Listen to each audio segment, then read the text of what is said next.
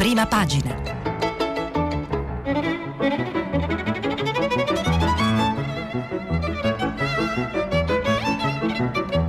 Questa settimana i giornali sono letti e commentati da Luca Mastrantonio, giornalista del Corriere della Sera. Per intervenire telefonati al numero verde 800 050 333. Sms WhatsApp anche vocali al numero 335 5634 296. Bentrovate, bentrovati a prima pagina di oggi 9 agosto. Andiamo a vedere le prime pagine dei quotidiani italiani dove eh, le notizie sono per lo più sugli eh, effetti di analisi, anche di intervento politico legati al decreto eh, di agosto, gli interventi economici, vedremo varie interviste. Poi abbiamo eh, sul eh, Covid una, eh, una nuova attenzione alla fascia anagrafica, all'età media comunque dei contagi che è scesa drasticamente, quindi il tema delle vacanze e dei giovani che eh, si muovono molto durante le vacanze, eh, ma ancora mh, politica e inchiesta e poi casi di cronaca, in particolare è stata trovata la eh, DJ, eh, purtroppo è stata trovata morta Viviana Parisi, la donna che era scomparsa con il figlio, del figlio ancora non ci sono tracce e poi ovviamente nelle prime pagine anche le notizie delle eliminazioni di Juve e Napoli e l'avvicendamento sulla panchina della Juventus. Partiamo dal Corriere della Sera. Virus allarme giovani. Contagi decuplicati tra gli under 19. L'età mediana scesa da 68 a 39 anni. Ci sono nuovi focolai in Emilia-Romagna causati da ragazzi tornati dalle vacanze, però l'esperto eh, tranquillizza, i sintomi sono lievi, la carica virale è abbastanza bassa. Per quanto riguarda l'economia eh, c'è l'intervista sul Corriere al ministro eh, Speranza, con il lockdown abbiamo salvato il paese, intervista di Monica eh, Guerzoni, il, ehm, la, la, foto centrale dedicata a, alla, alla DJ Viviana appunto nel servizio di salvo toscano toscano, nella foto è con il bambino Gioele. Eh, abbiamo poi eh, un, sul Libano, eh, anche sul Corriere, oltre alla cronaca di Cremonesi, Lorenzo scontri a Beirut, abbiamo anche una lettera di Mika, il cantante Mika alla sua Beirut, è un popolo allo stremo ma ce la farà. L'editoriale di Ferruccio De Bortoli, illudersi a colpi di bonus, appunto l'analisi sull'economia. Scusate. Repubblica apre con l'intervista al ministro Gualtieri Così taglieremo le tasse. Il ministro dell'economia lavoriamo alla riduzione dell'IRPEF nel 2021 e all'assegno unico per i figli. Nel decreto agosto non solo agevolazioni, ma un piano per salvare il paese ed evitare l'autunno caldo. Il, nel, cioè poi i servizi sono di Fontana Rosa, Manaccorda, Petrini e Vitale. Eh, la foto è di Beirut, la foto della prima è Beirut il giorno della rivolta dall'inviato Vincenzo Nigro con un servizio di Stefania Di Lellis.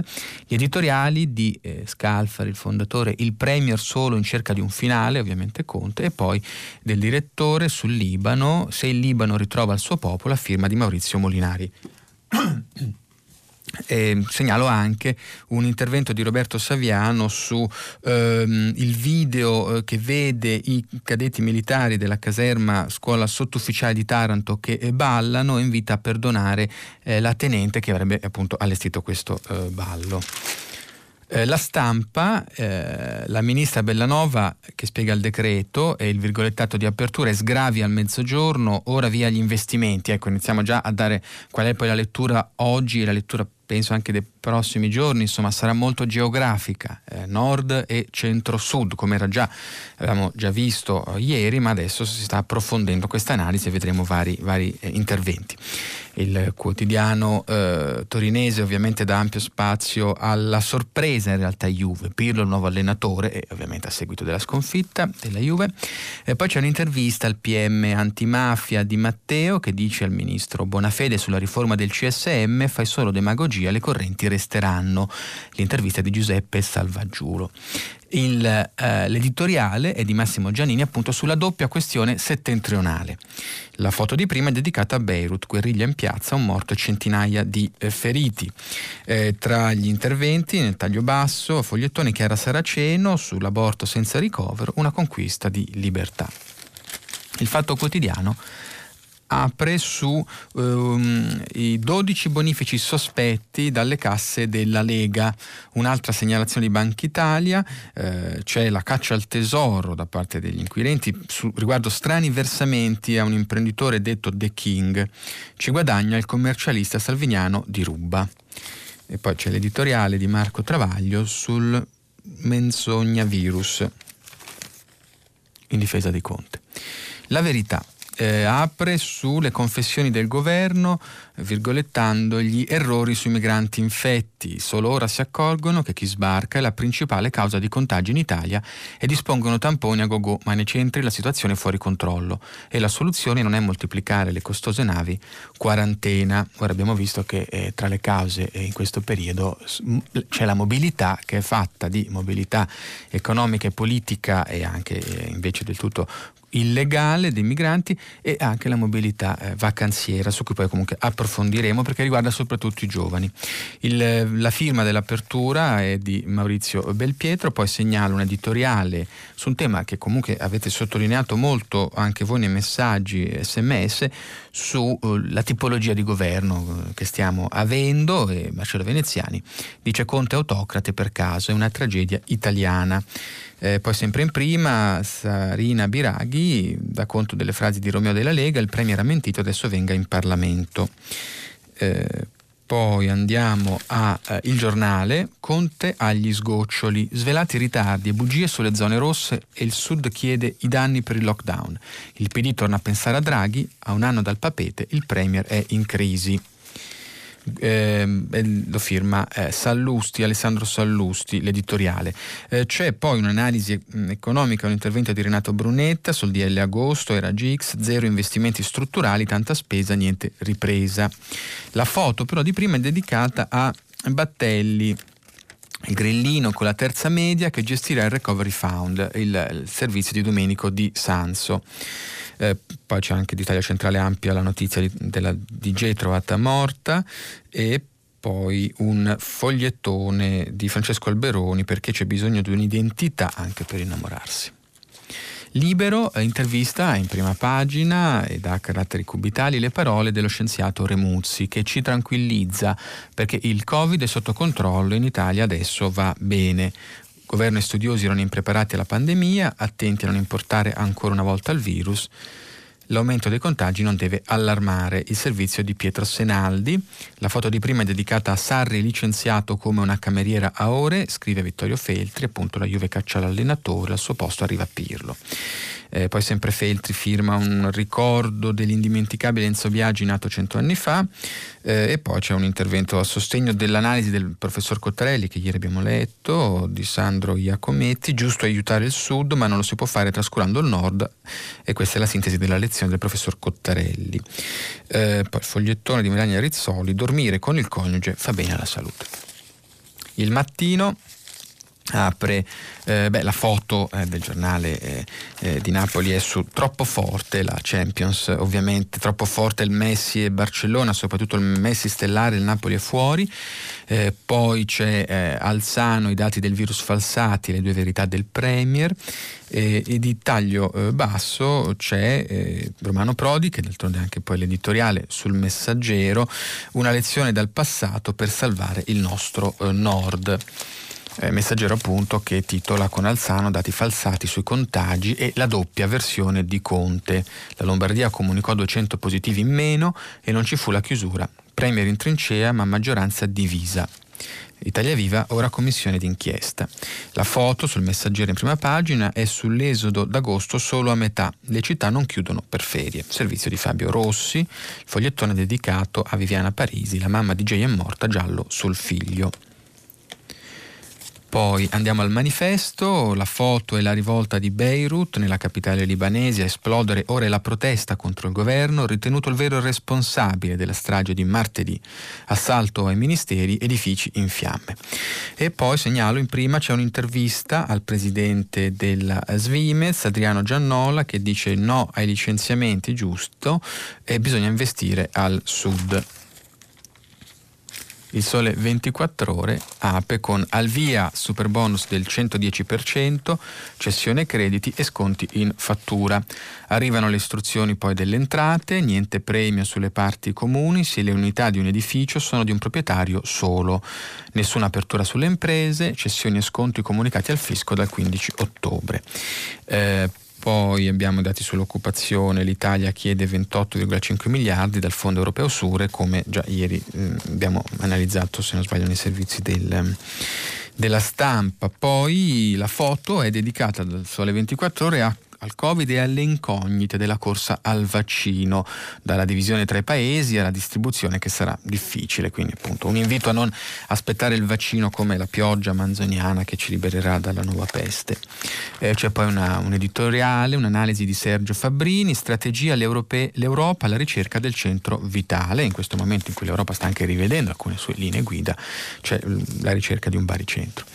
All'avvenire apre sugli aborti in solitudine eh, con un tweet il ministro della Sanità Speranza annuncia il cambiamento delle linee guida, cioè fino alla nona settimana sarà possibile ritirare la RU 486 pure in consultorio e il dramma dell'interruzione di gravidanza verrà a casa senza assistenza.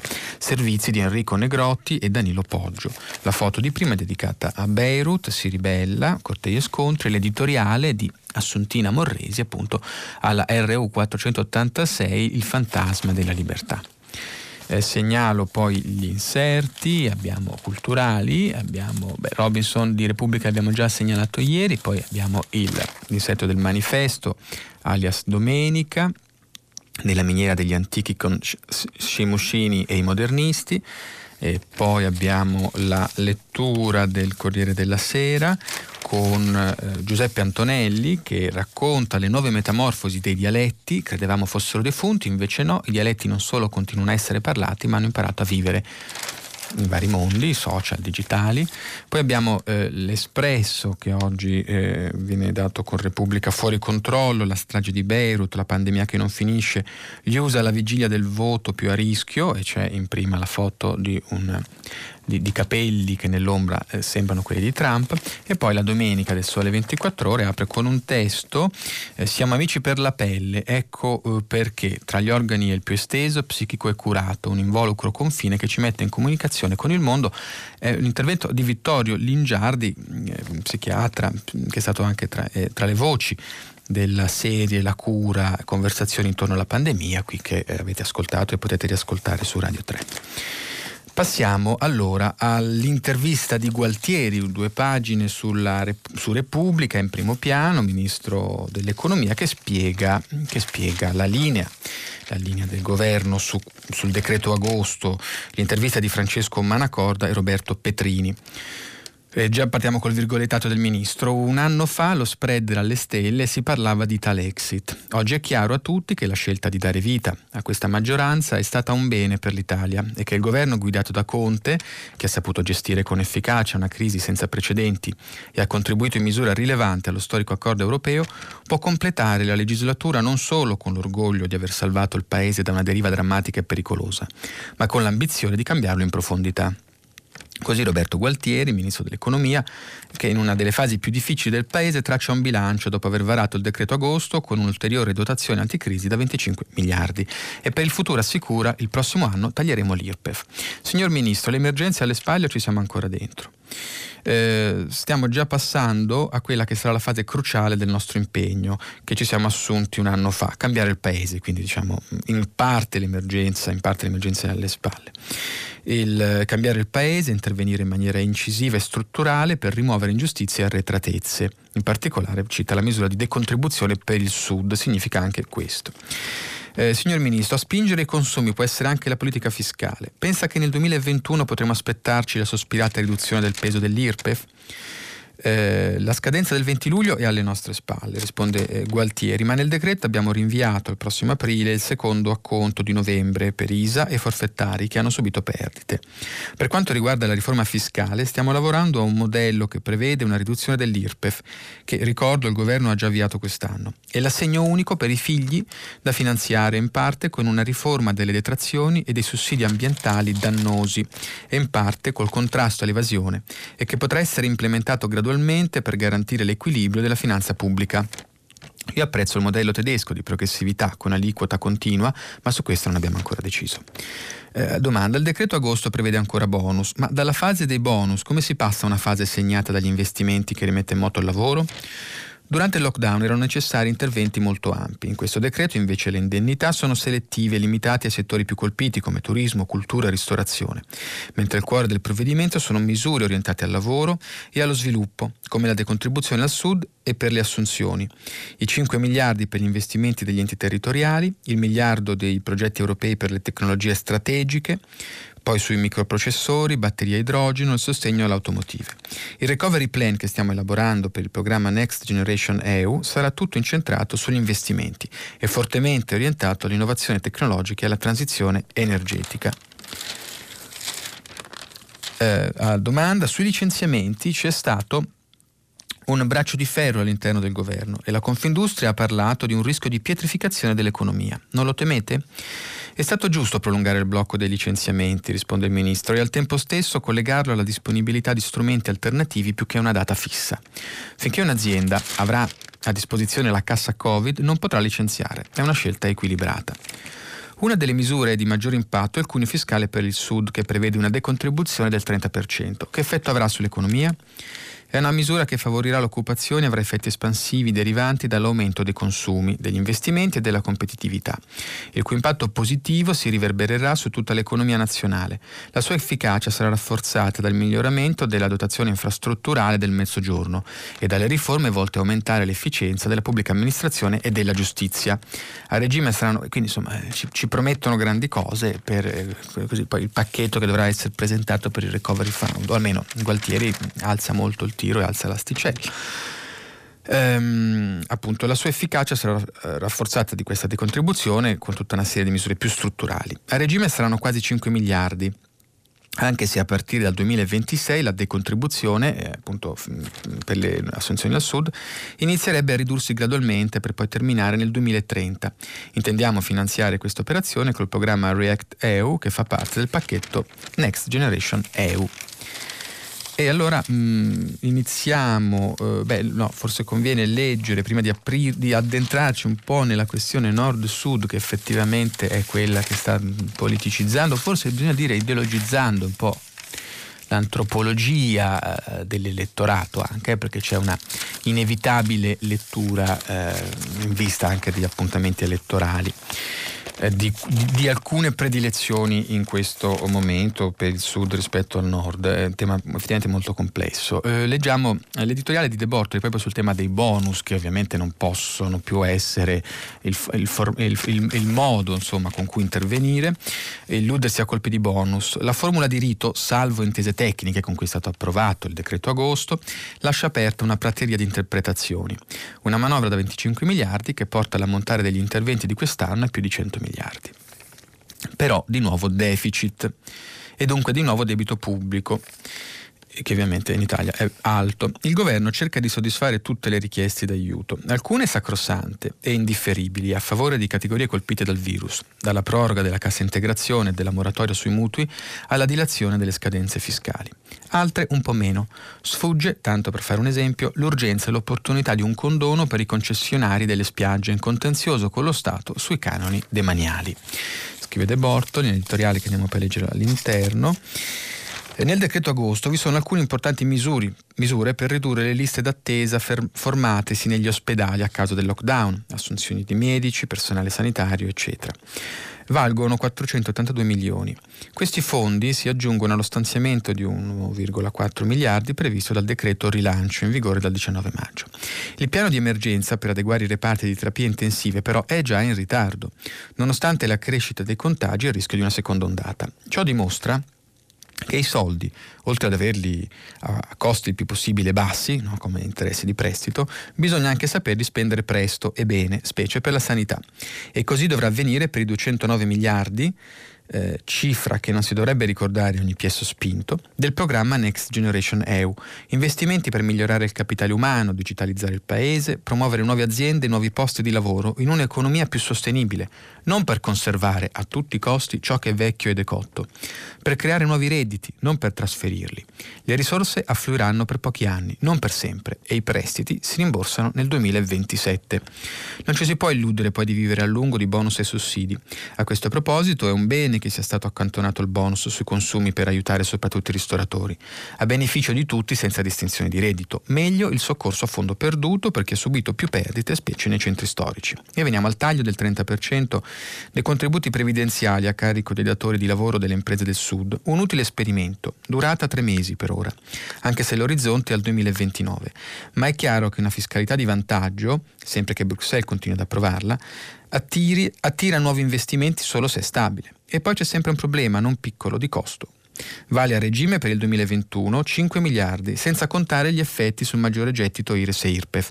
Parlare di reindustrializzazione del Sud, come fa il Premier, appare eccessivo. L'Italia poi è il paese con il maggior numero di spese fiscali. Toglierle è compresso. Significa aumentare le tasse. Ma sarebbe il caso di rivederle. Nella bonanza apparente di fondi europei, chi discute più di spending review? Perché, visto che parliamo di Green New Deal, non cancellare i sussidi ad attività e consumi dannosi per l'ambiente, che sono, hanno un valore di 19 miliardi. Ecco, quindi per esempio, allargando un po' il campo, eh, entriamo invece nel eh, tema del Sud mh, mm, con un'intervista del manifesto al presidente di Svimez, che va ricordato è l'Associazione per lo Sviluppo della, dell'Industria nel Mezzogiorno, intervista di Adriana Pollice. A causa della pandemia il Mezzogiorno perderà quest'anno 380.000 posti di lavoro e la previsione della Svimez che segnala.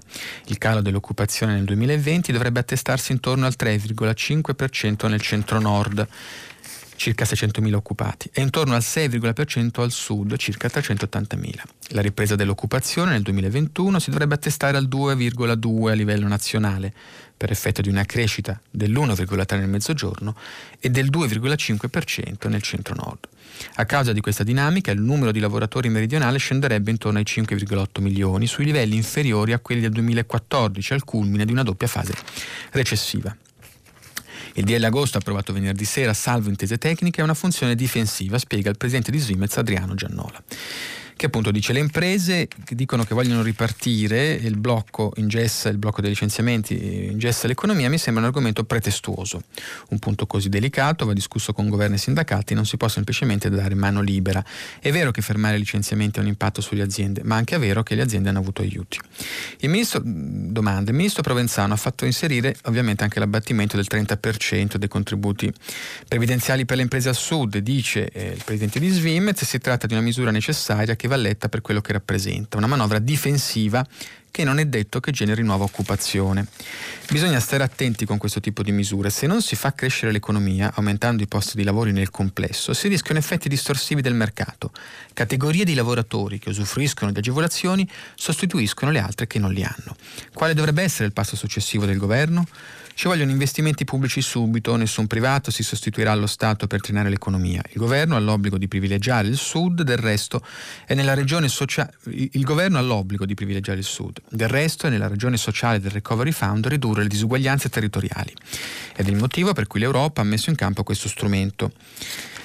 Eh, quali leve utilizzare? Eh, risponde eh, Giannola, priorità ai porti e retroporti, alle infrastrutture che aggancino il Mediterraneo all'Europa. Nel 2017 con il decreto Mezzogiorno sono state istituite le zone economiche speciali, sono state attivate 6 ZES, l'acronimo appunto, ma non funzionano perché non sono state fatte le semplificazioni burocratiche, tre anni sprecati. Ci vuole l'alta velocità fino a Catania, lo sviluppo si crea rimettendo in piedi il meridione, cioè il mercato interno che sostiene anche l'economia del nord. E allora andiamo eh, a leggere, eh, per esempio Ro, eh, Stefano eh, Prodi su eh, Messaggero Mattino, la vera lezione della cassa per il mezzogiorno, che ovviamente è un esempio che può tornare utile negli aspetti positivi e negativi, ora che si chiede anche una regia, in questo caso Romano Prodi, al, al sud per pilotare e governare bene questa prevalenza di attenzione, quantomeno nell'immediato, data al sud. Per riflettere eh, se ci sia oggi la possibilità di mettere in atto un processo che senza ripetere il passato cerchi di rinnovare la speranza di riprendere il cammino dello sviluppo nei confronti del quale il contributo del Mezzogiorno è insostituibile, eh, Prodi ragiona sui primi 25 anni della sua vita, della Cassa del Mezzogiorno, che, ha, che hanno contribuito a costruire il più lungo periodo di sviluppo del nostro Paese e ha posto in essere le condizioni perché il reddito pro capite del Sud si avvicinasse a quello del Nord, caso purtroppo unico nel nostro dopoguerra oggi la distanza è tornata a essere quella del lontano 1950. Le ragioni del successo della prima stagione della Cassa sono dovute alla chiarezza degli obiettivi e alla semplicità delle procedure adottate, rafforzate da una struttura decisionale di alto livello tecnico. La parabola invece discendente della Cassa è cominciata quando il nucleo centrale, formato da poche centinaia di tecnici specializzati, è cresciuto a dismisura e ha subito un processo di frammentazione per effetto di crescenti fenomeni di lottizzazione politica e per il modo con cui le regioni sono entrate nel processo decisionale della Cassa. Da un lato esse hanno infatti assunto un crescente potere a livello centrale, accompagnato da una scarsa capacità di realizzazione a livello regionale. L'opposto di quanto ci si potesse aspettare dall'arrivo delle regioni. A questo si è aggiunto l'effetto della rivoluzione conservatrice contraria ad ogni intervento pubblico. Quindi non è, non è pensabile oggi di riprodurre la cassa e nemmeno le condizioni in cui essa ha operato, nella parte migliore della sua storia. Abbiamo però la possibilità di riprendere con nuovi strumenti gli obiettivi che essa si proponeva 70 anni fa. Primo, non possiamo mh, mm, trascurare le grandi potenzialità esistenti nelle aree di Napoli, Bari e Catania, a condizione che queste realtà siano messe in rete e creino fra di loro un sistema integrato. In secondo luogo abbiamo, dopo tanto tempo e per poco tempo, le risorse europee, in teoria sufficienti a portare avanti un progetto di rinnovamento del Mezzogiorno. A questo si aggiunge la prospettiva, fino a ieri impensabile, della fiscalità di vantaggio, cui appunto la Commissione europea era contraria prima diciamo, di questa emergenza che ha costretto a rivedere alcuni parametri eh, della stessa Commissione europea. Appunto, si aggiunge a questa prospettiva della fiscalità di vantaggio che se messa in atto costituisce un incentivo automatico e quindi una spinta positiva per ogni tipo di attività economica. È indispensabile, in accordo con la Commissione europea, creare una struttura a livello centrale fornita di un'elevata capacità tecnica per elaborare una strategia complessiva di intervento per definire caratteristiche e priorità. Una struttura che abbia l'autorità di imporre alle regioni tempi e modi modi di attuazione delle iniziative riguardanti il loro territorio. Quindi non si tratta però di estromettere le regioni dal potere decisionale, ma di rendere l'attuazione delle decisioni rapide e fra loro compatibili. Al governo centrale deve rimanere la facoltà di sostituirsi alle regioni in caso questo sia necessario per mettere in atto le decisioni prese. E possiamo aggiungere che in effetti nella parte problematica, distruttiva perché il virus ha avuto degli effetti distruttivi sulla società e sull'economia anche italiana, abbiamo visto le frizioni tra governo e regioni ed effettivamente dovremmo imparare rapidamente dagli errori da quello che non ha funzionato, perché se anche questi attriti si mettono di mezzo in, questa, eh, in quest'arco temporale non molto grande del quale potremo usufruire in termini di credito aperto dall'Europa, e dalla Germania in particolare, veramente sprecheremo forse l'ultima grande occasione di rilancio, di riunità. Ecco, riunità perché partiamo appunto da eh, non partiamo, insomma riprendiamo il tema eh, invece nord-sud, anzi questione settentrionale perché Massimo Giannini sulla stampa, l'editoriale parla della doppia questione settentrionale. Il nord del paese, martoriato dalla pandemia e devastato sull'economia, si sente tradito, offeso e deluso. Il piatto forte del decreto agosto da 100 miliardi, nonostante l'immancabile clausola salvo intese, cara al governo degli indecisi, e il nuovo sconto tri- mm, contributivo del 30%, riservato ai nuovi assunti al sud. La ragione è intuitiva. Al di là della sua atavica arretratezza, c'è forse anche l'esigenza di risalcire il mezzogiorno per i tre mesi di un lockdown duro che, se era necessario in Lombardia, in Piemonte o in Emilia, lo era molto meno in Basilicata, in Calabria o in Sicilia. Ecco, devo dire, ehm, scrive in maniera molto chiara Giannini quello che era un po' l'impressione emersa dalla dalla tempistica con cui sono stati resi noti dei verbali in cui emergeva eh, questa eh, diciamo, mh, scelta drastica e forte di fare un lockdown nazionale quando il comitato tecnico scientifico invitava a fare una scelta più graduale. Eh, effettivamente diciamo, eh, una maggiore attenzione nell'immediato eh, sembra, verso il sud da cui si sono levate eh, con il governatore anche Musumeci ma non solo si sono levate parole forti, cioè quasi golpe appunto contro, contro il meridione, eh, una, una, diciamo una tempistica che sicuramente può far ravvisare un effetto quasi compensatorio. La verità, scrive Giannini, è che la, il coronavirus ha rivelato l'esistenza di non una ma due questioni settentrionali. C'è una prima questione settentrionale che riguarda l'emergenza sanitaria e quella finanziaria. Il Covid l'abbiamo dolorosamente sperimentato sulla nostra pelle e non ha colpito il paese in modo uniforme.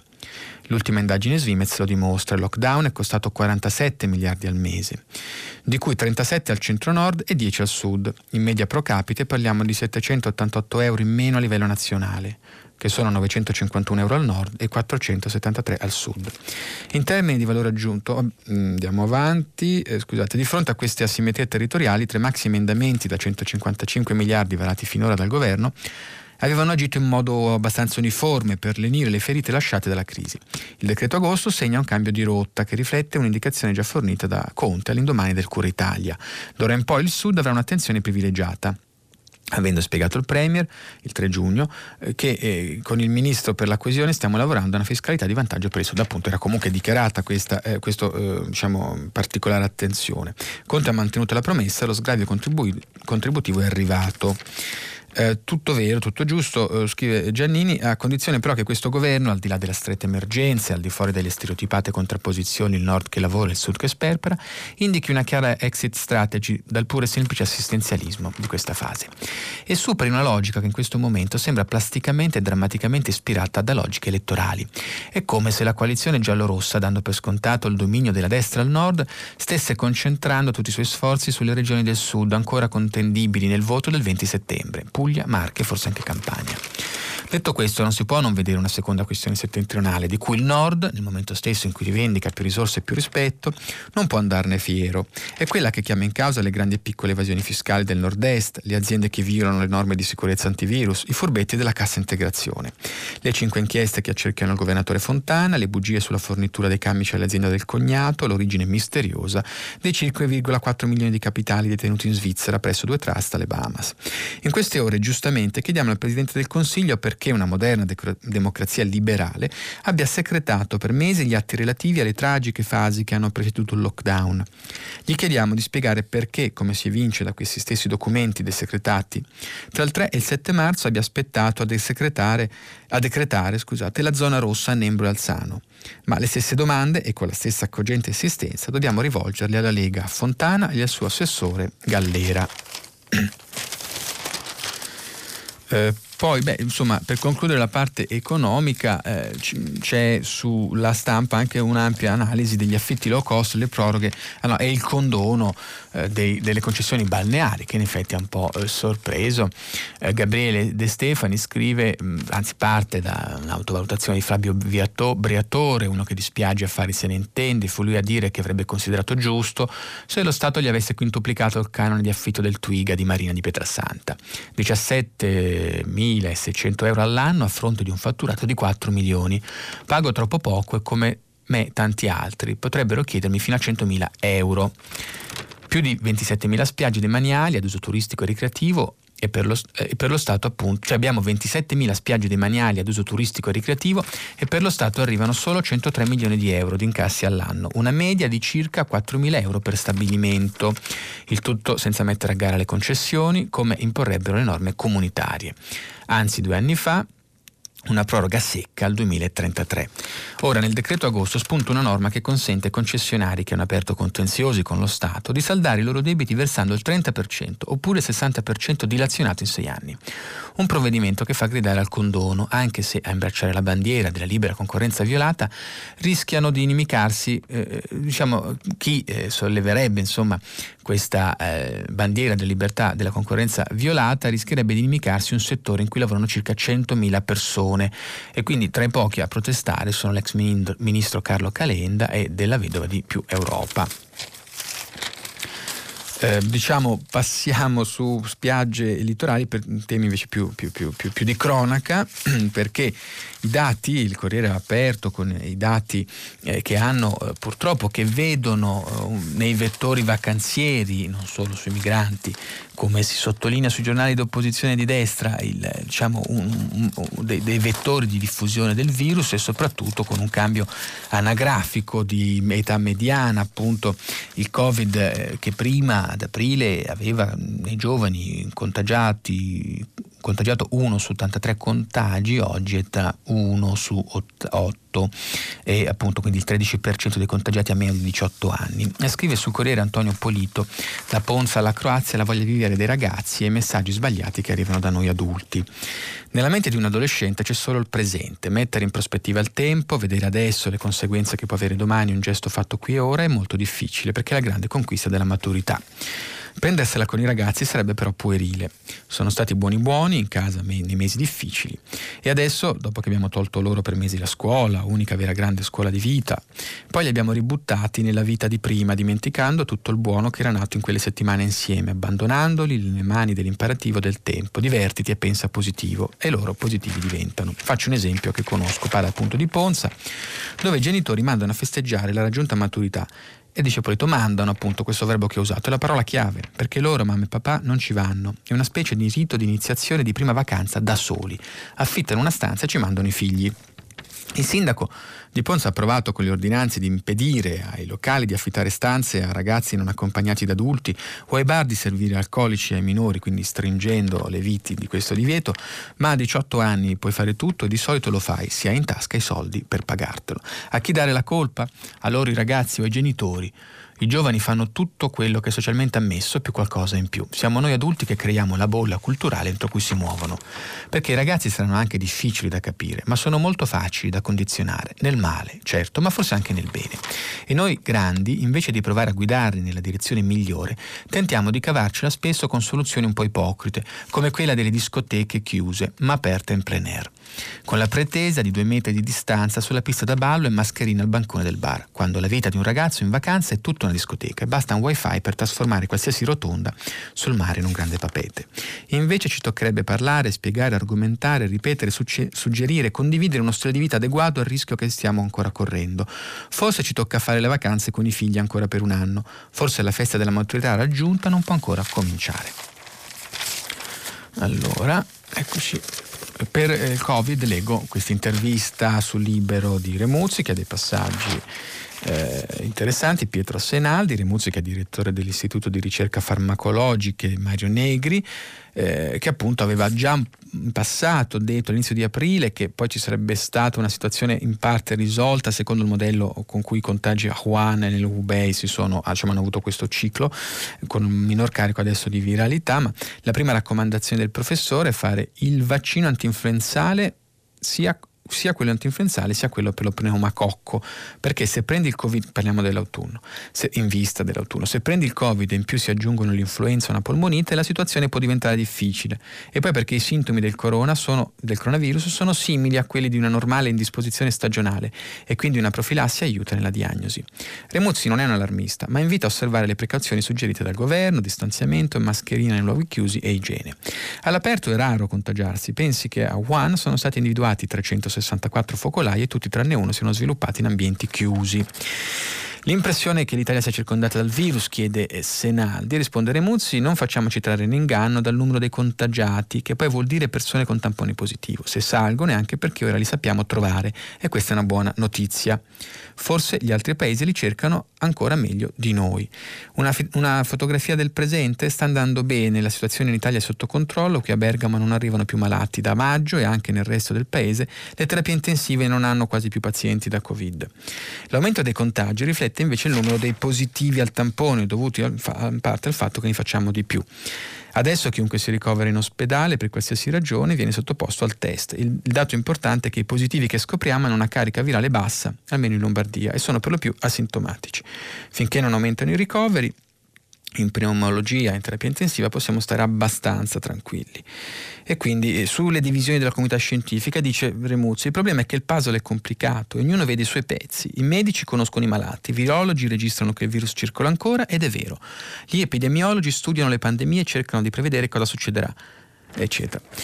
Eh, poi invece andiamo, cambiamo adesso, eh, sul tema eh, inchieste e, e, politica, citato anche da Giannini in coda al suo editoriale, per quanto riguarda il modello del Nord, eh, perché appunto eh, bisogna farsi delle domande non solo a livello nazionale e il rapporto tra governo e comitato tecnico scientifico, ma anche il modello Lombardia e le tante inchieste. Qui andiamo più, però sulla Lega, proprio un viaggio intorno alla Lega, sul Fatto Quotidiano Stefano Verdini racconta di altre operazioni sospette, 12 bonifici a The King eh, soldi usciti dalle casse della Lega Nord e finiti sui conti di un fornitore. Lo stesso fornitore grazie al quale il commercialista salviniano Alberto Di Ruba ha realizzato una plusvalenza da oltre un milione di euro.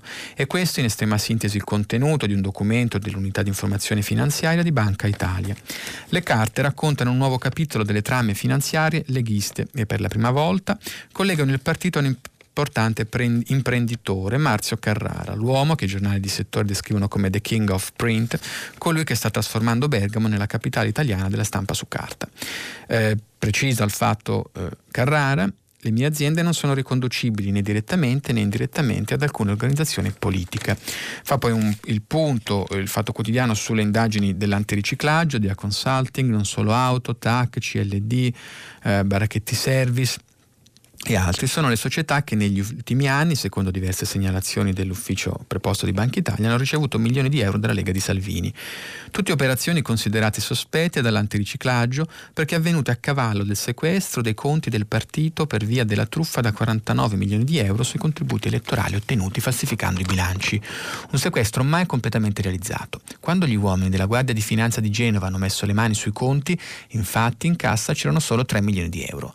Sebbene ormai la Lega Nord si sia accordata con la Procura di Genova per restituire il resto dei soldi a rate in quasi 80 anni, i magistrati liguri continuano a credere che una parte di quel denaro sia stato riciclato e sulla base di questa ipotesi che nei prossimi giorni dovrebbero essere perquisita la Boniardi Grafica, appunto la società lombarda che fa capo al deputato salviniano Fabio Boniardi, non indagato, sospettata di aver emesso fatture per forniture mai realizzate in favore appunto dell'associazione Maroni Presidente. Insomma, questo per dare un quadro più, più generale. Poi sulla politica, eh, diciamo diciamo sulla qualità della classe dirigente della politica, il giornale in prima pagina segnalava appunto Battelli, il grillino che è stato riconfermato. Eh, allora il servizio di Domenico Di Sanzo Subito dopo la sua riconferma a capo della Commissione Politica Europea di Montecitorio, si è riaccesa la polemica sul curriculum e il titolo di studio di Sergio Battelli, appunto 37 anni, ex commesso senza diploma, che dal 2013 è deputato della Repubblica grazie al Movimento 5 Stelle. E appunto era già successo anche in passato, anche se qui adesso parlando di soldi comunque europei c'è più attenzione, e era stato già bersaglio di ironia l'anno scorso, la prima elezione come presidente di commissione a inizio legislatura con la nomina a tesoriere del gruppo dell'M5S alla Camera e nel 2013 appena approdato in Parlamento. Ora però la miccia sono i soldi del Recovery Fund e il ruolo che dovrà avere la commissione parlamentare guidata da Battelli nella delicata partita dell'utilizzo dei fondi europei. Ed ecco che in rete il curriculum vitae diventa subito virale perché il parlamentare Ligure, originario di Varazze, non ha mai preso il diploma. La sua unica esperienza di lavoro è stata quella di commesso in un negozio di animali per dieci anni. Eh, poi eh, rapidissimamente vi do conto nel servizio di Giusy Fasano appunto è stata eh, ritrovata purtroppo morta Viviana Parisi di 43 anni di origini torinesi. Eh, se il corpo è stato ritrovato in provincia eh, di Messina. Eh, misteri ancora misteri il corpo di Viviana è stato ritrovato ma questo non fa che allungare la scia delle domande sulla sua strana scomparsa e su quello che è successo a lei e al bambino eh, ci sono molti misteri, l'autopsia darà qualche elemento in più, eh, vi proprio segnalo rapidissimamente di Saviano su Repubblica invece la polemica sui marinai che danzano un inno all'umanità. Circola questo video di marinai danzanti, sono schierati i plotoni nel cortile della caserma scuola sottufficiale di Taranto in occasione del giuramento, portano armi lunghe e poi nel video ballano alle note di Gerusalemme. Il, un tenente di vascello, un ufficiale donna in alto uniforme con la sciabola appunto che dà il ritmo.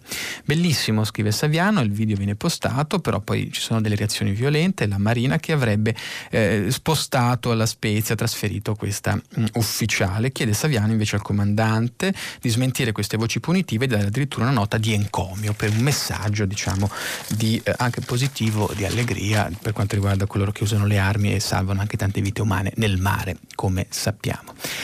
Eh, la rassegna di oggi finisce qui, vi aspetto dopo la pubblicità per rispondere alle vostre domande.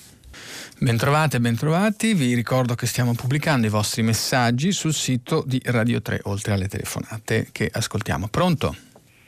Sì. Pronto? Sì. Sì, eh? è in diretta. Buongiorno. Buongiorno. Eh, eh, mi chiedevo, eh, domanda, ma eh, La sentiamo molto male, eh, la sentiamo molto male però. Pronto? Niente, andiamo con un'altra telefonata. Pronto? Altrimenti possiamo anche leggere qualche messaggio, anzi in particolare due. Eh, la verità titola eh, I migranti sono la prima causa di contagio, è, una, è un'evidente bugia, sì, forse non l'ho sottolineato abbastanza, diciamo eh, decisamente mh, mm, non, no, no, non, corroborata da dati, nel senso che, ehm, che nuovi, c'è un nuovo focolaio sicuramente che abbiamo avuto a Treviso che ha impattato sui recenti numeri, ma eh, nei numeri generali non è eh, assolutamente corretto sostenere che la principale causa di contagio in Italia Italia. Eh, io devo dire che eh, quando comunque si dice una cosa troppo per certa o si dice verità, insomma metto la mano alla citazione di Orwell, cioè che i ministeri della verità non esistono. Cito un'altra volta, anche per par condicio, visto che sulla verità abbiamo Maurizio Belpietro che firma contro il governo e parla di eh, principale causa di contagio in Italia i migranti, la parolina verità spunta fuori anche nel consueto ormai editoriale, come consueto del Belpietro contro Conte, consueto Travaglio in difesa di Conte, che dice, anzi questo eh, l'assist mi è arrivato da un messaggio che diceva eh, Luciano Villa, il 3 marzo eravamo tutti col fiato sospeso, per le zone rosse l'esplosione di contagi in Val Seriana, Bergamo. Il Premier Conte dice che ha visto la relazione degli esperti solo il 5 marzo, ma mi faccia il piacere, certo, non scomoderei neanche Totò, perché poi Travaglio dice, ma sì, anziché la luna guardiamo il dito, cioè il fatto che Conte ha letto solo eh, due giorni dopo, ma che Conte l'abbia letto due giorni dopo non cambia nulla, è la pura verità. Beh, insomma, la pura verità è che un giorno, due giorni sono anche significati contagiati in più e, e, e morti anche in più, quindi ci vuole un po' più di rispetto anche per una morte in più. Pronto? Pronto? Eh, pronto, buongiorno. Buongiorno. Io mi chiamo Valentina e chiamo da Marzabotto. Buongiorno Valentina. Vorrei parlare del tema del taglio del referendum sul taglio ai parlamentari. Sì. Al numero dei parlamentari. Allora, io penso questo, che moltissime persone eh, voteranno a favore del taglio dei parlamentari pensando in buona fede di eh, come dire, fare un, un torto a, al privilegio e di eh, fare del bene a se stessi, cioè ai cittadini. Io penso che sarà che è esattamente l'opposto, cioè il taglio dei parlamentari porterà, secondo me, um, ad una deriva oligarchica, ad una perdita di pluralismo. Io cito ad esempio un dato eh, di Luigi Manconi, parlo della Repubblica di due giorni fa, secondo Manconi si rischia addirittura una proporzione di un rappresentante, un deputato per 800.000 persone, quindi ci sarà una maggiore lontananza tra la politica e la gente. E, ehm, parla Manconi di retorica eh, nichilista, io aggiungerei retorica dell'antipolitica. Su eh, questo punto, sì. Sì, sì, dico solo una cosa prego, prego, e la lascio parlare. Secondo me, ecco, rispetto all'antipolitica io dico solo questo. Anna Arendt diceva che la politica è l'opposto del potere. Molte persone purtroppo oggi la identificano con il potere.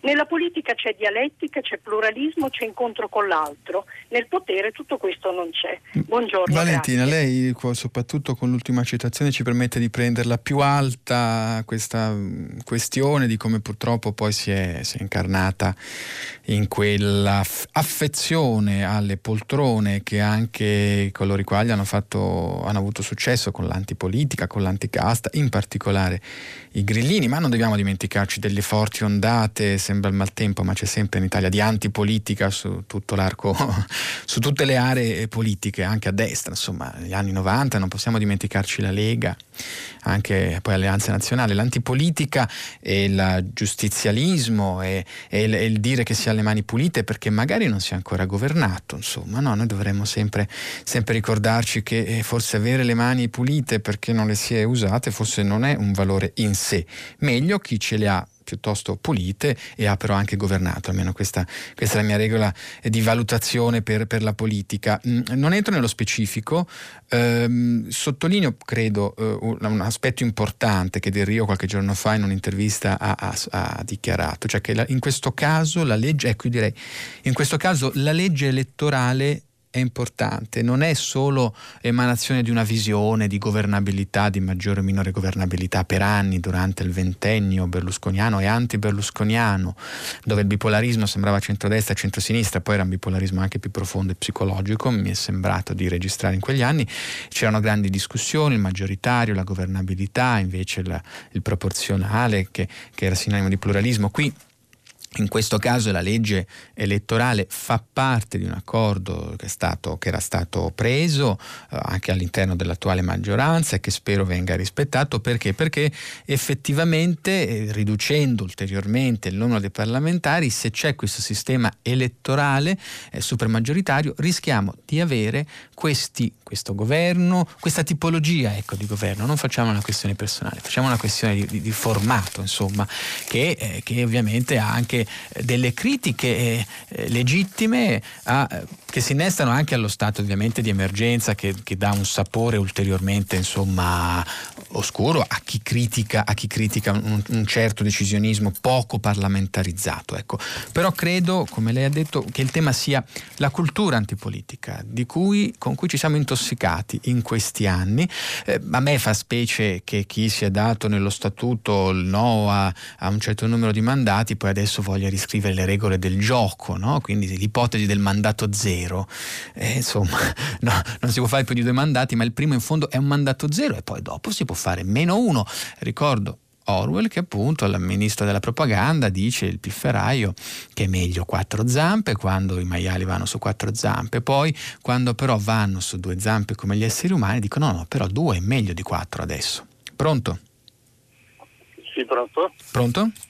Ah, eh, buongiorno. Buongiorno. Sono, buongiorno. sono, Giuseppe da Siracusa al telefono. Buongiorno. E, volevo, chiedere, volevo chiederle che eh, grazie al, al, suo punto di vista che è sicuramente più vasto di quello dei, dei semplici cittadini che, che, ogni giorno si devono confrontare con la, con la macchina amministrativa, burocratica de, dall'Agenzia delle Entrate ai comuni e ai vigili urbani, per dire nel nostro piccolo. Quando tutto questo meccanismo di, di, di, di ripresa dal Covid, grazie ai miliardi, eh, grazie alle grandi infrastrutture, grande, eh, grazie a, a, tutto quello che viene ogni giorno eh, messo sul tavolo, poi magari cambiato il giorno dopo, ma come farà una macchina amministrativa che non è capace di rilasciare un codice fiscale a, a, poi al cittadino?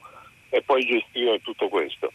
Eh, Giuseppe, non, sì, è, sì, è lo stato d'animo. Eh, io insomma, eh, come tutti noi cittadini, mi capita a volte di, di, navigare nel mare della mm, burocrazia ed è sempre un mare sporco e agitato, purtroppo perché non si riesce a mettere mano a questo, a questo mm, leviatano, in certi casi è proprio il caso purtroppo di dirlo.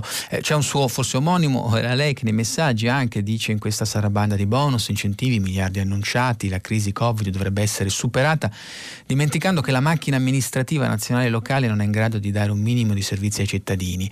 Si vede per tutti come stanno funzionando l'Agenzia delle Entrate e gli enti locali, specie al sud, ma credo che riferimento in particolare a Giuseppe Ascoltatore, l'eco anche del, della notizia che avevamo dato due giorni fa e che ci colpì, eh, del ritardi nel rilascio del codice fiscale, del fisco amico, che poi amico non si rivela, se eh, con questa modalità smart working anche purtroppo rende ancora più inefficiente. Questo poi è il grande tema, allora ecco, la prendo da qui, ehm, eh, caro Giuseppe da Siracusa, cioè diciamo che eh, le aziende sono costrette in momenti di grande difficoltà a eh, affrontare per esempio lo smart, il telelavoro come una, è stata una piccola diciamo eh, una scialuppa di salvataggio per, per, galleggiare ha creato delle occasioni delle disfunzioni che però le aziende private pagano con la legge terribile del mercato al di là degli aiuti che ci sono stati la cassa integrazione prolungata. Ecco i dipendenti eh, pubblici che invece non, non, non, rischiano diciamo e quindi possono essere non stimolati a fare quel, quel, quel, quella mossa in più coraggiosa che un ascoltatore ci ricordava eh, qualche giorno fa, era un, se non sbaglio un quadro intermedio nella pubblica amministrazione, diceva io molte volte mi sono reso conto, mi è piaciuta molto quella, quella sua ammissione, ha detto che eh, certo ci sono quelli che se non sei costretto, se non devi per legge fare alcune cose, eh, ti limiti a non farle, quando in realtà dovresti pensare che se non è vietata una cosa in più positiva, diciamo mm, propositiva, beh, uno dovrebbe farlo. E questo è il momento, però al di là del diciamo, contributo individuale qui c'è eh, da rivedere l'archi- insomma, l'architettura della pubblica amministrazione che in questo momento non può essere la mucillaggine no? per eh, ricordare quelle alghe che negli anni 90 galleggiando sull'acqua eh, ammazzavano un po' la, la, la, la flora eh, marina perché non facevano passare i raggi del sole, se, arriva, se arrivano questi soldi, ecco, l'amministrazione non, eh, la pubblica amministrazione non può fare quell'effetto lì di mucillaggine che veramente rischierebbe di impedire una ripresa di cui abbiamo tutti bisogno. Pronto? Massimo da Trento, buongiorno. Buongiorno. Eh, lei ha fatto un cenno a questo deputato sì. che dovrà diventare presidente di una commissione parlamentare sì. per decidere come utilizzare i fondi europei. No? Ecco, io premetto che non mi sento particolarmente titolato e preparato a dibattere di politica, però seguo molto da vicino la politica amministrativa della mia città, perché anche attraverso un po' di attività nell'associazionismo eh, do una mano e seguo e mi sono reso conto, ho avuto modo di capire che cos'è la macchina amministrativa, la complessità eh, dell'amministrare, del gestire, del fare scelte politiche che certamente richiedono una preparazione, perché gestire un'amministrazione non è tanto diverso dal gestire un'azienda, ad esempio. Ecco, in questo senso sentire queste cose e l'idea che una persona così impreparata che viene dal nulla e che non ha neanche una formazione scolastica minima da cittadino è qualcosa che veramente rende tutto molto molto preoccupante ecco. era una riflessione di questo eh, ma, Massimo con, con, condivido eh, la, la, sua amarezza eh, condivido non solo la, la sua amarezza diciamo, del, della vicenda in sé ma eh, penso alla difficoltà di comunicare, alla difficoltà di far apparire la politica eh, agli occhi dei giovani, no? un, un, luogo di passione, di impegno, anche di, di scalata, no? anche di, di emancipazione, di, di, affermazione del sé, delle proprie competenze, dei propri talenti. Ecco, mi chiedo Mm, che spot sia questo, eh, questo, parlamentare di 37 anni, ecco, poi no? comunque non parliamo anche per, per ovvi, insomma, ehm, che, che, spot sia eh, e anche poi i messaggi con cui a questo punto insomma qualcosa, qualcosa in più, lui poi come ha reagito alle critiche, un conto è quando c'è il body shaming, le critiche all'aspetto fisico, sacrosanto, indignarsi e, e, e considerare responsabile chi inquina il linguaggio del fatto che di un politico che poi poi, poi, non condividere assolutamente le sue idee, ma cosa c'entra il corpo con le sue idee? Ecco, diciamo che il curriculum vitae shaming, eh, beh, insomma, invece penso che ci stia, ci stia soprattutto in un momento in cui qua eh, ai, gio- ai, giovani bisogna anche, insomma, poi sperare di dare un, un messaggio. Paolo da Alessandria dice un paese di disoccupati sussidiati fino a che non si tocca il fondo del barile, che allegria, senza progetti come eh, gli amici di un'osteria, eh, se fossi un giovane che si è sempre dato da fare scapperei da, da, dall'Italia, insomma questa è la fuga, la fuga dei, dei, giovani risorse, poi in particolare dal sud. Ecco, questo forse è un l'aspetto comunque che, che, che, ci sia un problema di non, far, di non far perdere la speranza ai giovani del sud è fondamentale, ma se allarghiamo il campo eh, un giovane anche del nord, può essere in fondo un giovane del sud Europa, no? quindi se allarghiamo il campo poi non è che tutto si relativizza, tutto si complica e richiede analisi più, più dettagliate. Ecco, qui il problema è che se Battelli è Grillino che deve guidare comunque la, la, commissione sui fondi UE o comunque avere un ruolo nella partita importante, ha avuto una promozione sulla base di cosa? In che cosa si è, eh, in che cosa si è distinto? Ecco, anche poi le sue reazioni sinceramente registrate da, da Domenico Di Sanzo. Io poi ho scelto questo articolo che è diciamo tra quelli di aria d'opposizione posizione era il più neutro e tranquillo. Eh, insomma, lui lui dice, beh, è stato un errore, a parte le spiegazioni, gli studi interrotti per anche una grave malattia che l'ha tenuto due anni lontano, però poi ammette sì, forse non aver continuato, sicuramente è stato un errore l'abbandono della scuola, ma chi mi conosce bene sa che ho sempre continuato a lavorare onestamente, l'avverbio che ci salva da tutto, tu onestamente puoi lasciare un compito in bianco, prendi due, però sei onesto, ecco, se il valore, scusate, ma perché onestà, onestà, onestà forse è diventato a un certo punto un mantra che ci ha un po' ipnotizzato, se poi ci ritroviamo questa classe eh, dirigente. Le sue risposte poi quali sono state? Dire che tutto nelle mie mani mi lusinga, ma un'enorme fake news, altra parola con cui qualsiasi critica viene di colpo smontata, non è ovviamente il presidente di una singola commissione parlamentare a occuparsi del Recovery Fund, ma governo e Parlamento, meno male che ce lo ricorda. Quindi, insomma, scusate, mi fermo perché sennò mi sale un po' l'indignazione. Pronto? Pronto? Pronto? Pronto, sono Vittorio da Pavia. Buongiorno. Buongiorno, io volevo parlare della riduzione dei parlamentari. Sì. Prima di pensare a ridurre i parlamentari, i politici avrebbero fatto bene a pensare a combattere l'assenteismo dei parlamentari e di tutti i politici.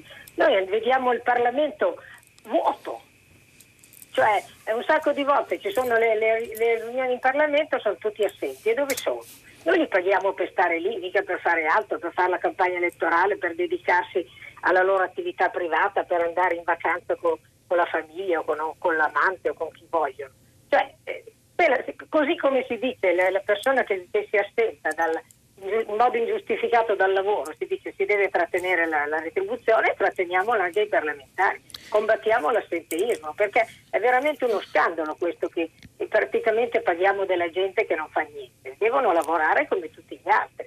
Cioè, è fondamentale che siano presenti, perché non sono presenti? Vittoria, io devo dire, capisco la, a volte le immagini però possono essere un po' fuorvianti, o meglio, questo non tanto per il momento estivo ma anche per diciamo, le distanze che si devono tenere e per il coronavirus eh, abbiamo faticato tanto a far, no, a far capire, abbiamo dovuto aspettare che dei bambini spiegassero ai politici che bisogna mettere la mascherina, rispettare le distanze, quindi eh, non è il momento migliore credo per dare peso a, alle immagini di un Parlamento eh, più svuotato. Il tema poi dell'assenteismo dipende credo da quello che c'è in calendario, dipende da la, anche la, quanto sono impegnati alcuni politici nel famoso rapporto con i territori di cui tanto parliamo. Questo non è per eh, ridimensionare il suo sdegno, eh, però direi che appartiene al suo legittimo sdegno, quando diciamo circostanziato, appartiene però a quella cultura un po' antipolitica, anticasta, da cui forse adesso dobbiamo veramente, eh, con, con, la quale dobbiamo un po' vaccinarci, perché se no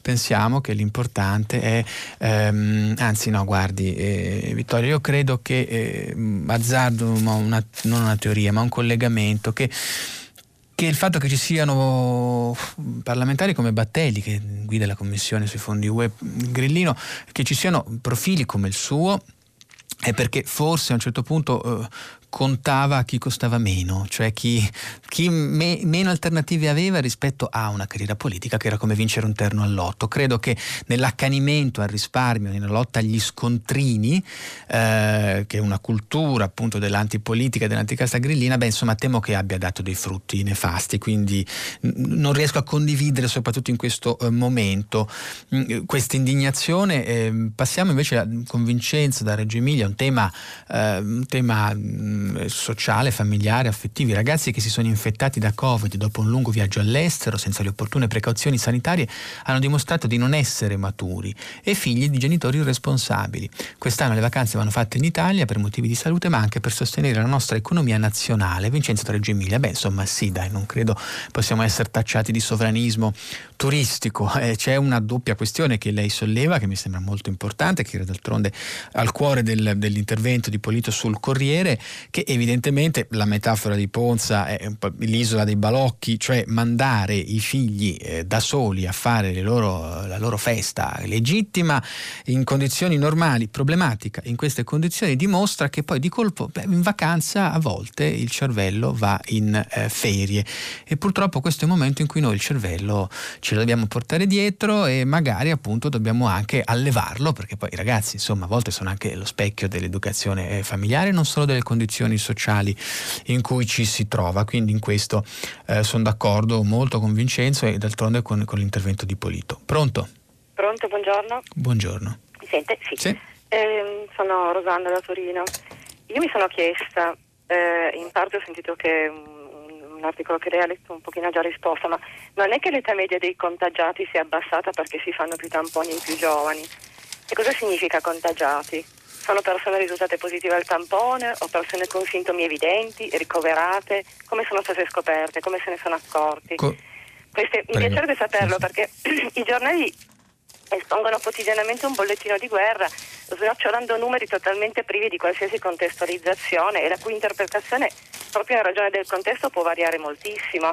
Perché se contagiato vuol dire positivo, allora forse il, la quantità di positivi si sta allargando perché stanno facendo più tamponi? Sì, questo è quello che dice comunque in generale Remuzzi, intervista, beh, quello che sostengono scienziati è quello che in particolare Remuzzi oggi nell'intervista, eh, credo a Libero, se non sbaglio, eh, ha comunque sottolineato, cioè i, i, numeri diciamo eh, crescono anche con la crescita dei, dei tamponi, eh, per quanto riguarda eh, la terminologia sì sono positivi, hanno, sono entrati in contatto eh, con il virus, per quanto riguarda l'età è dovuta mm, essenzialmente a dei, a dei, dati, dei contagiati, dei contagiati sono decuplicati eh, gli under 19.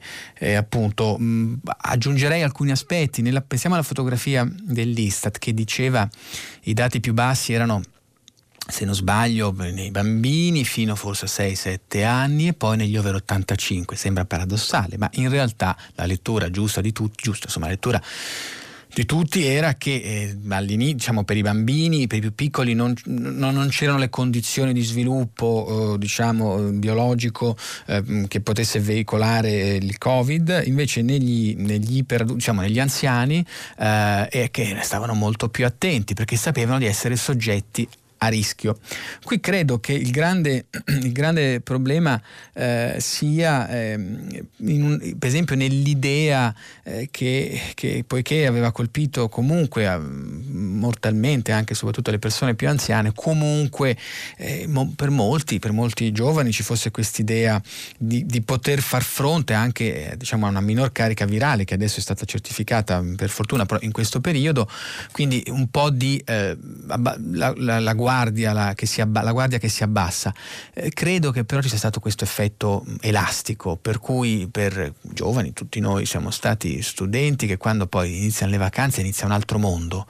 Eh, forse abbiamo avuto l'illusione di una risposta media anche dei giovani molto responsabile rispetto a quelle che erano le più fosche previsioni degli apocalittici, eh, degli apocalittici sui giovani, il lockdown è stato rispettato e, e insomma i giovani sono stati privati di un momento di crescita e di vita eh, sociale e in comune come appunto la scuola che ha creato probabilmente questa fame, questa sete di vita assieme anche agli altri. Qui il tema è forse che però lasciati completamente eh, in vacanza come se fosse un'estate qualunque, ecco che allora l'intervista alla ragazza padovana tornata dalla Croazia ieri che abbiamo letto era abbastanza emblematica, lei con grande sincerità diceva eh, io ho visto tanti attorno a me senza mascherine, era stata in Croazia sull'isola di Pag, e ho visto che non c'erano le mascherine, non si manteneva la distanza, mi sono fatta influenzare, mi sono fatta influenzare e adesso sono molto dispiaciuta perché ovviamente eh, hanno messo in quarantena le persone che io ho incontrato poi dopo, eh, i miei familiari, eh, prima appunto che si facesse test sierologico e tampone e, per, per, controllarli. Quindi c'è una, eh, l'influenza, ecco, d'altronde non, non, non, dobbiamo riscoprire adesso quanto in età giovane ognuno di noi e i giovani che, che ci sono si, sia influenzabili e anche per esempio dai genitori che se ti danno dei soldi e ti fanno andare in vacanza, dimentica, divertiti e poi appunto anche la politica, bonus, vacanze, bisogna consumare, spendere, aiutiamo il ristoratore, beviamo, sì, però diciamo responsabilmente che ormai non significa più solo mettersi al volante in maniera responsabile, ma significa anche stare in mezzo agli altri in maniera responsabile, che è ovviamente una cosa molto difficile.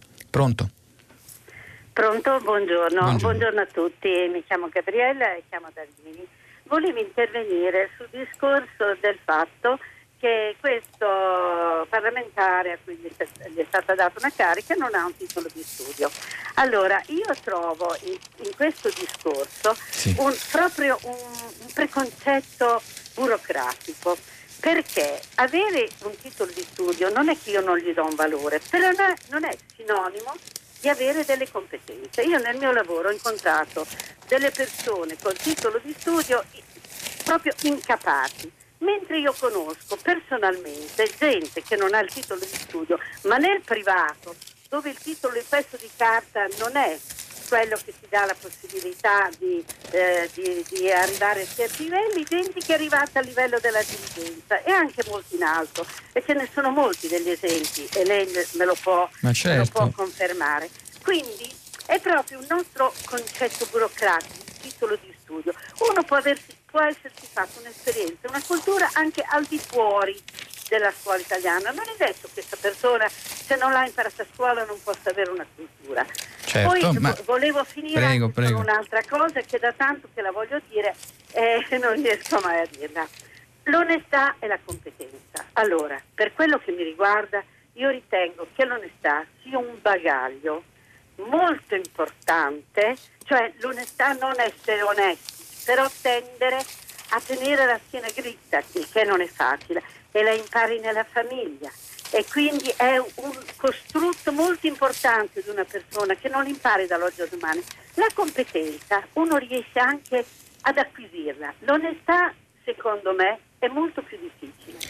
Guardi, io sono mm, d'accordissimo con lei sul fatto che, che, la competenza è un accumulo di esperienza, non solo di studio, e l'onestà è qualcosa di, di, complesso che ha a che fare con la nostra educazione, e però se onestà è avere la schiena dritta e non piegarsi a un padrone politico, le confesso che trovo difficoltà a individuarla come la precipua qualità morale di eh, parlamentari, di un movimento che ha una sua appartenenza, diciamo, a una struttura eh, più aziendale che politica, insomma, alla Casaleggio. Quindi sgombriamo il campo eh, da, questo, però, eh, da questo equivoco, non c'è nessun razzismo formativo, ci mancherebbe, qui rispondo anche a un messaggio non firmato ma che dice ho lavorato in un'azienda multinazionale che fattura centinaia di milioni di euro, il cui fondatore e dirigente è un ex mognaio con la quinta elementare.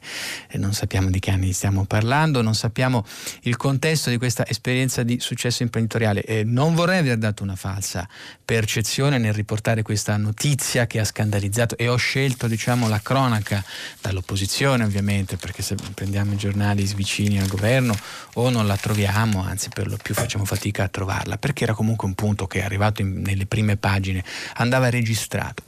Non c'è nessun razzismo della formazione, c'è però un'analisi dei rapporti di vicinanza di questo parlamentare a, a, Di Maio piuttosto che un altro politico, i motivi con cui sono stati scelti spesso uh, questi ruoli importanti. Qui c'è, mettiamola così, io mi sentirei un po' più tranquillo se avesse studi giuridici o economici, parlo di eh, non parlo del valore legale della laurea. Ecco, se fosse laureato in lettere, no, probabilmente per me che sono laureato in lettere, felicemente ho studiato lettere, insomma, preferirei che avesse una formazione economica, giuridica più anche che di scienze politiche, perché qui si parla di una commissione che, che, che analizzerà il bilancio uh, dei soldi uh, del Recovery Fund. Parlo, nel, parlo, di merito, di merito della questione, non di meritocrazia, altra parola che assieme all'onestà a volte ci uh, ottenebra un po' la mente, a mio onesto, oddio, l'ho usato, parere. Pronto?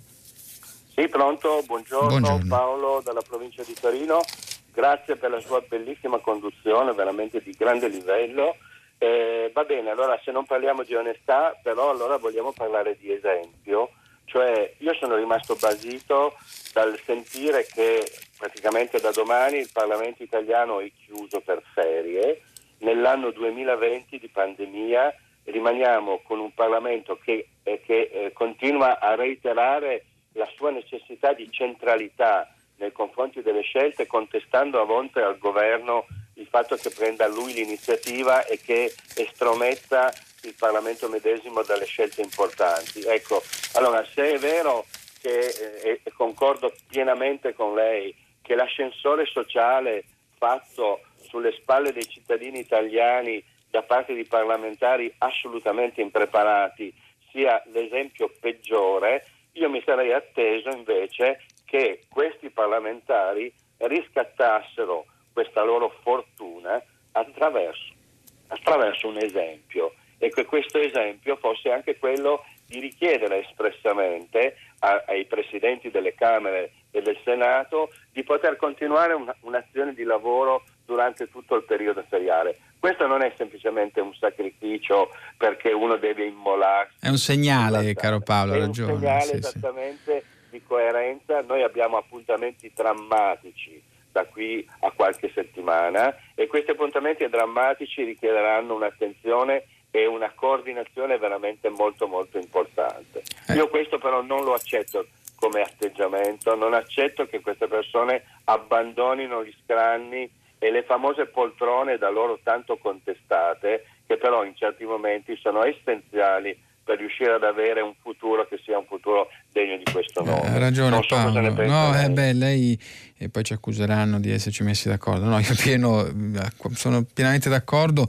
è un segnale che si poteva dare, senza, senza, esagerare, insomma, ma un segnale andava dato, ma per un motivo semplice, mi metto nei panni eh, di un commerciante, eh, sono andato a comprare dei, dei pantaloncini corti e ho fatto una domanda forse stupida, ho chiesto pensando che a fine agosto potevo magari tornare in quel negozio, ho detto ma eh, ad agosto quando riaprite? Una domanda oggettivamente eh, stupida perché lui mi ha, la, la, commessa mi ha risposto ma no, noi, noi non chiudiamo perché, perché abbiamo riaperto poco fa.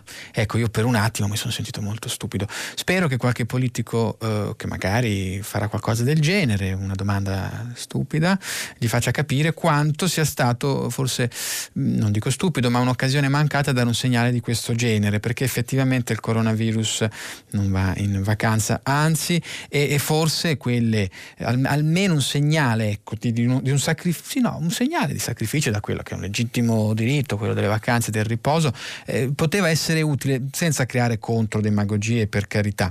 A proposito poi di sostantivi, ecco, forse serietà sarebbe una, una, bu- una buona una qualità da mettere mettere, da mettere a, quantomeno alla pari dell'onestà di cui parlavamo prima. Pronto?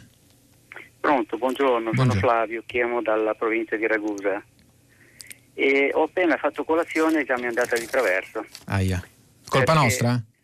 Eh, no, è la colpa di chi permette che un, eh, un ragazzo non diplomato, senza esperienza, eh, ricopra carichi così importanti stiamo parlando ovviamente di, batteri, uno dei sì. tanti. Sì, sì. Esatto, no, non facciamone adesso poi un caso esatto. allora, allora, io capisco che a volte una persona non istruita possa essere capace, però in eh, ruoli del genere questo non lo ammetto.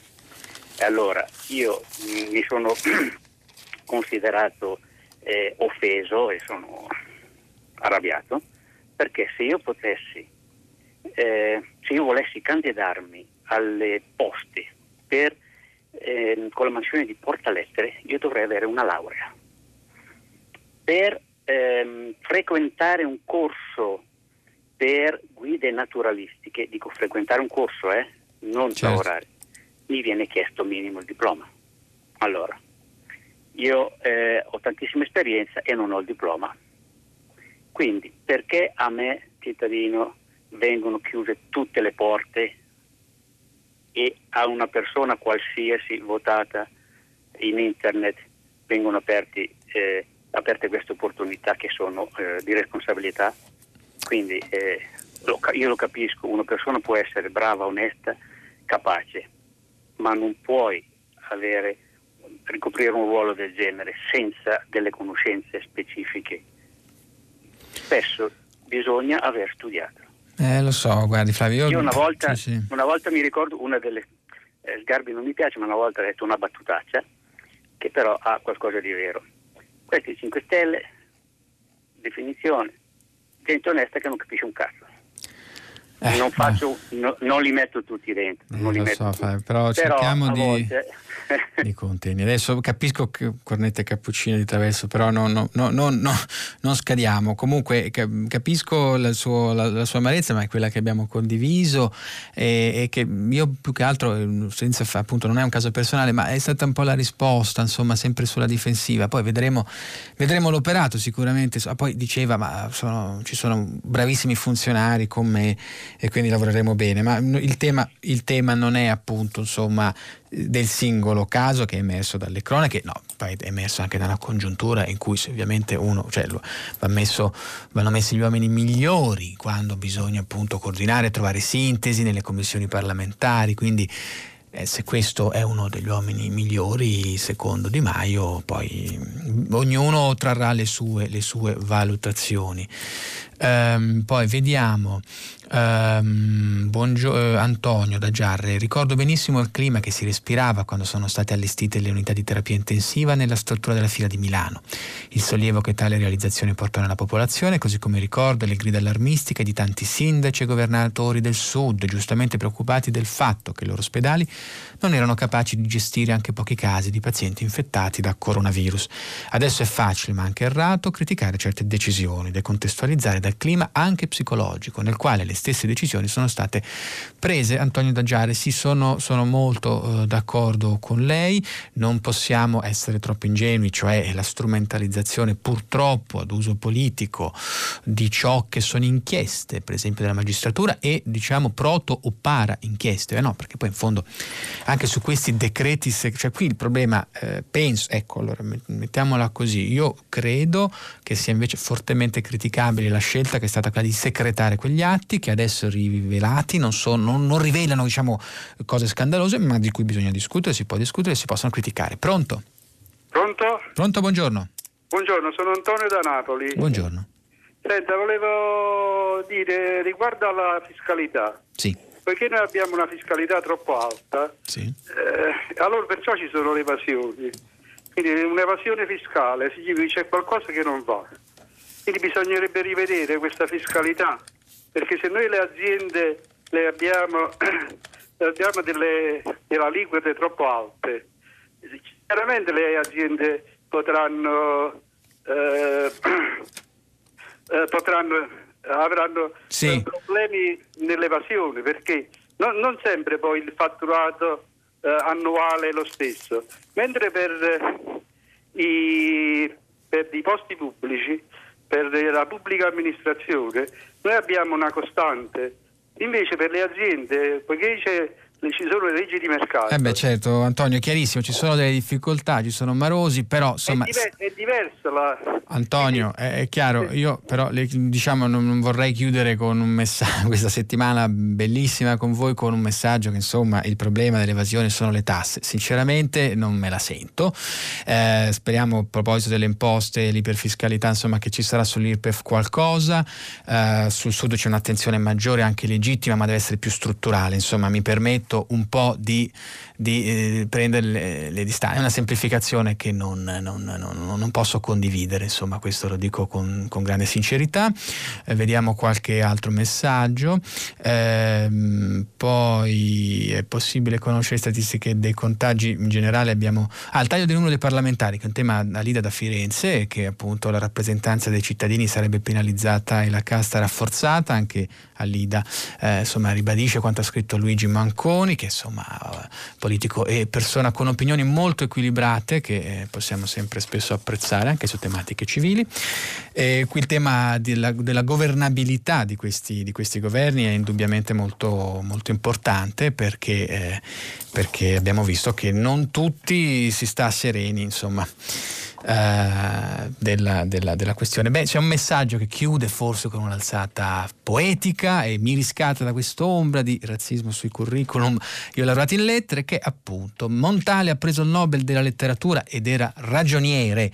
Vi ringrazio per questa settimana fantastica, per quest'ultima alzata. Andiamo al fresco, appunto al nord per il Nobel, ma da domani vi ricordo che prima pagina sarà condotta da Antonella Rampino, opinionista del quotidiano Il Dubbio, e vi ricordo che questa notte, a partire dall'1.30, potrete riascoltare il filo diretto tra me e voi. Buona continuazione.